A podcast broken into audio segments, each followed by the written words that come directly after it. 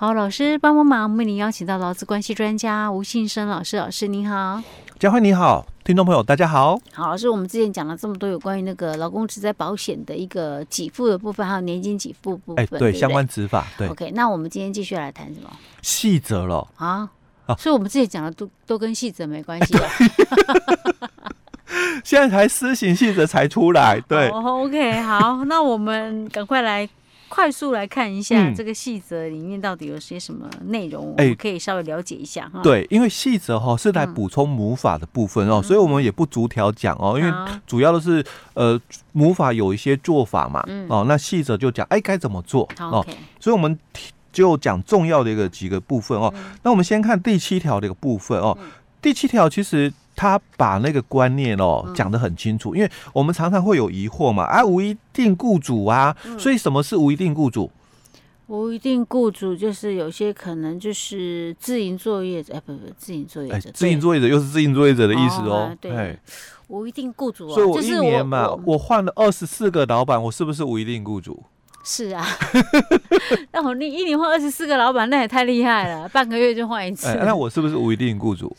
好像也不算呐、欸，对啊，因为你有你这期间还是有有一定雇主，我在这半个月我也有一定的雇主嘛，哦，所以有人会误会哦，无一定雇主的意思哦，就是说你是在三个月内受雇在非属于哦本法第六条哦第一项各款规定的两个以上的这个不同的一个雇主，讲讲的意思是说，其实你的工作机会，嗯，哦，你的工作时间、工作量或者工作场所或者报酬，其实你都不固定，你可能就是人家来。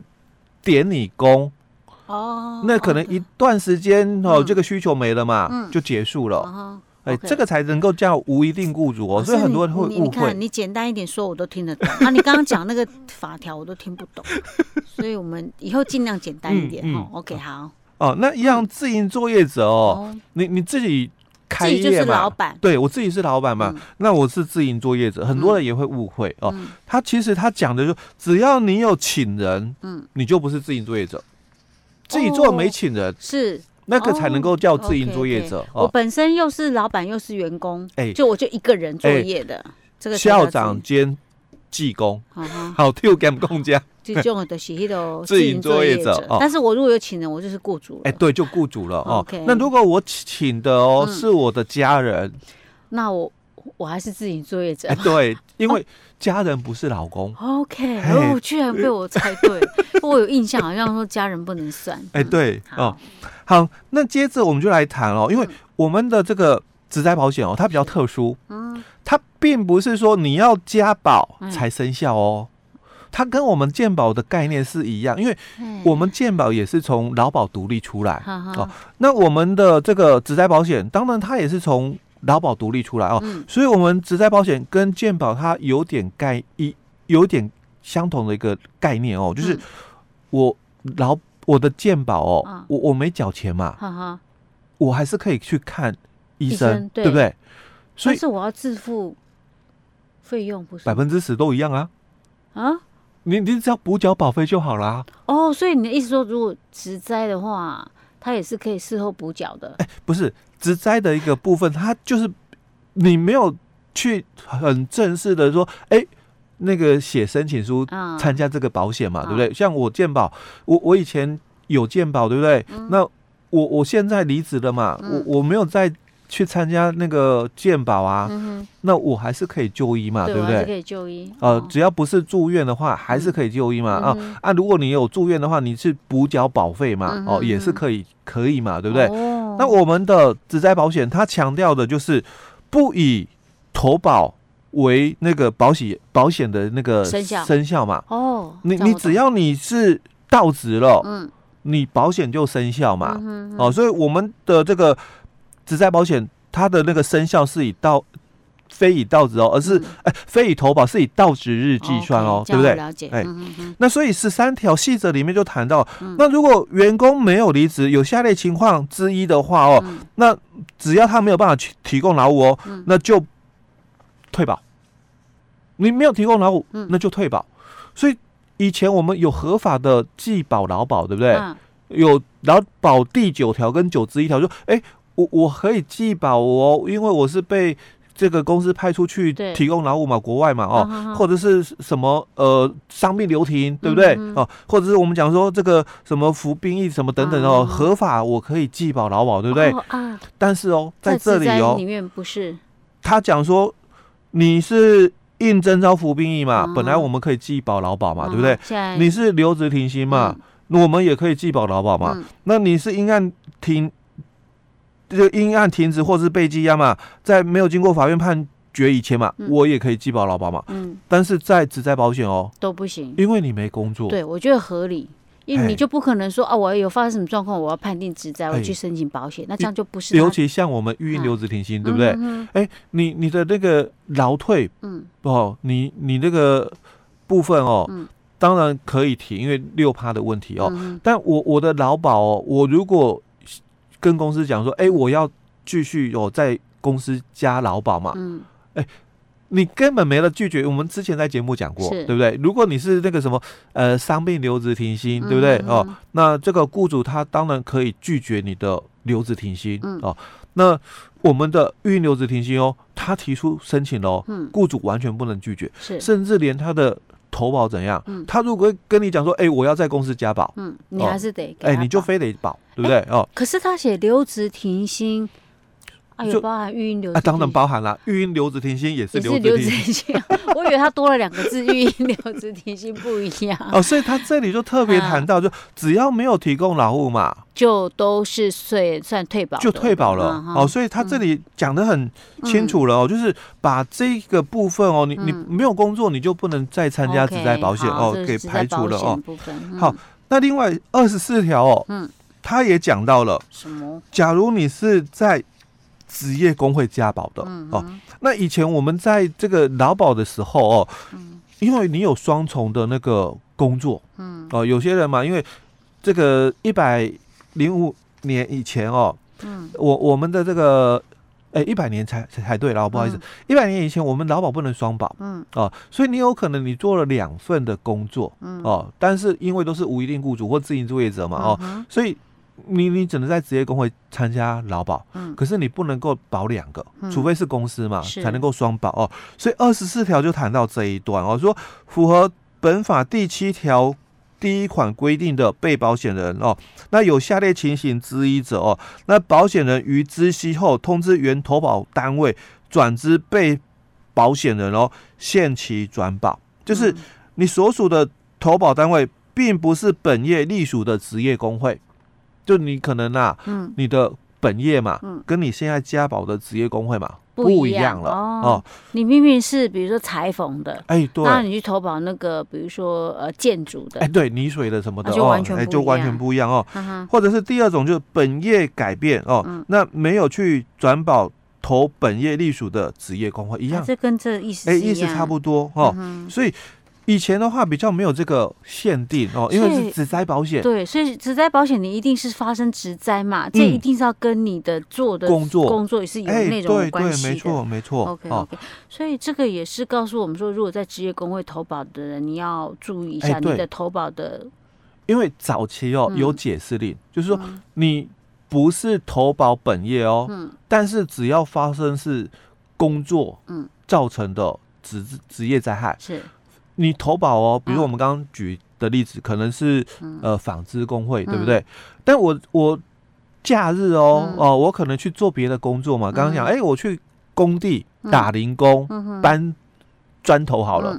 那我在工地受伤，可不可以申请只灾的给付？嗯，哎，以前有个解释令说可以，嗯哦。那因为现在灾保法二十四条嘛，就讲了哦，哎，你要转保哦，嗯，哎，所以就不行了。哎啊，可是那这样我变成那我像我假日去，所以他就跟你讲啊，你应该要转保才对啊，因为因为这个，嗯，到时候可能就会跟我刚刚讲那个解释令做有可能冲突，嗯哦，那就在看哦，以后他们劳保局怎么做解决这个问题哦，因为我们有可能。不只做一个行业，而且在行业可别可能差很多哎、欸。对，嗯，但是我我印象中哈，嗯、我们的那个职灾保险哦，嗯，加保很容易哦，所以他应该会同意哦，职灾保险是双保的一个样态、嗯、哦，有 okay. 应该是要同意的哦。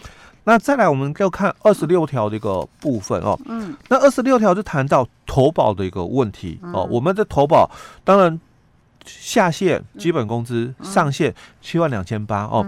但是怎么认定哦？投保的标准是什么？所以他这里就提到了所谓的这个月薪资总额。假如你是受雇劳工嘛，嗯、那所谓的月薪资总额就是指劳基法二条三款的工资，所以按照你的工资去投保哦。嗯、那如果你是什么技术生啊、什么养成工啊、见习生啊、哦等等这种的哦，那可能你没有所谓的什么工资嘛，嗯、呃，可能人家给你是生活津贴，啊，那生活津贴是不是工资，呃，又有争议了，对不对？嗯、那就不管。那就是用生活津贴去做投保哦，OK，避免争议性了哦。那如果我是职训的嘞，哦，那当然就以训练所得的津贴或给予嘛，哦。那如果你是实际从事的一个雇主哦，那就用你这个从事劳动所获得的报酬或经营事业所得哦，作为投保的依据哦。那自营作业者一样嘛，从事劳动或记忆工作所获得的报酬哦，来作为投保哦。啊，那可能薪水。收入不固定，对不对？哦，对，所以他也是讲啦，哦，因为母法有讲，也可以二月跟八月例行性调整哦，所以调整的时候，当然就以最近三个月的平均哦来去投保哦。那这里也特别又谈到一点哦，因为我们劳教二条三款有讲哦，我我们老老板给的东西哦，也可以算是工资，实物给予是。哦，不一定要给现金哦，所以在这个。灾保法的细则哦，二十六条这里才会谈到，就是说实物给予哦，也可以算工资，那就按照政府公告的这个公告价格哦，来换算成现金给付的一个标准。突然想一个好笑的事情，老板，你不要随便送你的员工钻戒。实物给予，哎，这实物给予也算，对对对哦。老板不要随便送秘书钻戒。我们我开玩笑了，不要理我。嗯、我们总是要找一点乐子，不然老是讲法条很烦的。哎，会比较枯燥一点，对对对。好，那还有呢？还有就是二十七条的一个部分哦，嗯、就是在伤病期间哦，嗯、那是不能够调整投保薪资，因为伤病期间你就没有办法工作嘛，对不对？哦，所以伤病期间是不能调整投保薪资的哦。嗯，好。那另外哦，在三十九条哦，就有提到哦，有下列情形之一的话哦，那被保险人哦、受益人或者支出这个殡葬费之人哦，得自行向保险人申请哦保险给付。所以这里哦，嗯，强调的就是，除非有下列情形的，不然的话哦，你应该要透过你的投保单位，来跟劳保局申请给付。哦，他不可以越级，因为不可以自己去申请。哎，对。哦，这里他就讲的很清楚，有下列情形的话嘛，哦，所以他列了三种哦，那你们才能够跳过公司哦，去向劳保局申请。那这三种几乎都是公司哦，可能就是结束了，嗯，或者是你你是被退保了哦，所以像这样的情形，你当然就跳过公司了哦。OK OK，好，好，那再来就是我们四十条的一个部分哦，四十条就提到了哦。本法哦，二十八条所讲的平均投保薪资哦，当然就讲前六个月嘛哦。可是如果我双保嘞，哎、欸，我有两个哦，哦，我有两个嘞，那就以最高，嗯哦，以最高去做基准，嗯，哦，那就没有合并哦，他是讲最高，嗯。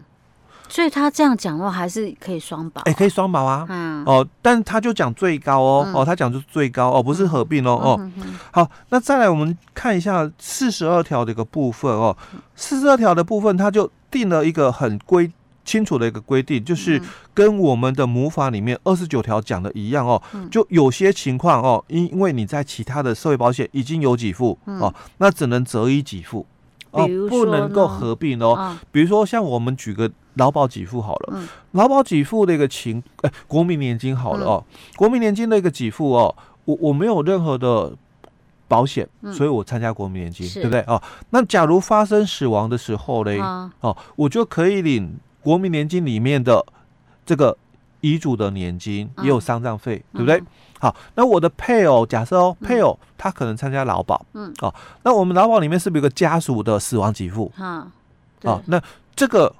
就只能择一了，因为以前的话哦，在国民年金我也可以领自己的丧葬费五个月嘛，嗯、对不对？那我的配偶他有劳保，他又可以再领家属死亡的丧葬费三个月哦。嗯、哦，那其实在这边他就讲择一了。哦哦，因为你跟其他的社会保险，因为这里都强强调就是社会保险的一个给付嘛。哦，嗯、那应该是我们以这个就是社会保险的一个部分来做。就不应该重复给付才对。啊、你不不能是从中获利的啦，它不是让你是去有获利的那种概念。对，哎，所以就是看你就是看哪一种比较划算，就领哪一种。哎，对对对，哦，所以他这里就讲，就是说，在不管劳保、农保哦，或者是。军工的一个部分跟国民年金哦，那那这里哦，它都只能择一给付了哦，它就列举出来。这个是指那个发生死亡保险事故的时候。哎，对哦，那再来就要谈一个哦，很重要的一个部分。OK，好，不过我们这个部分我们就留到下一集再跟大家讲，因为今天时间有点长哈。嗯，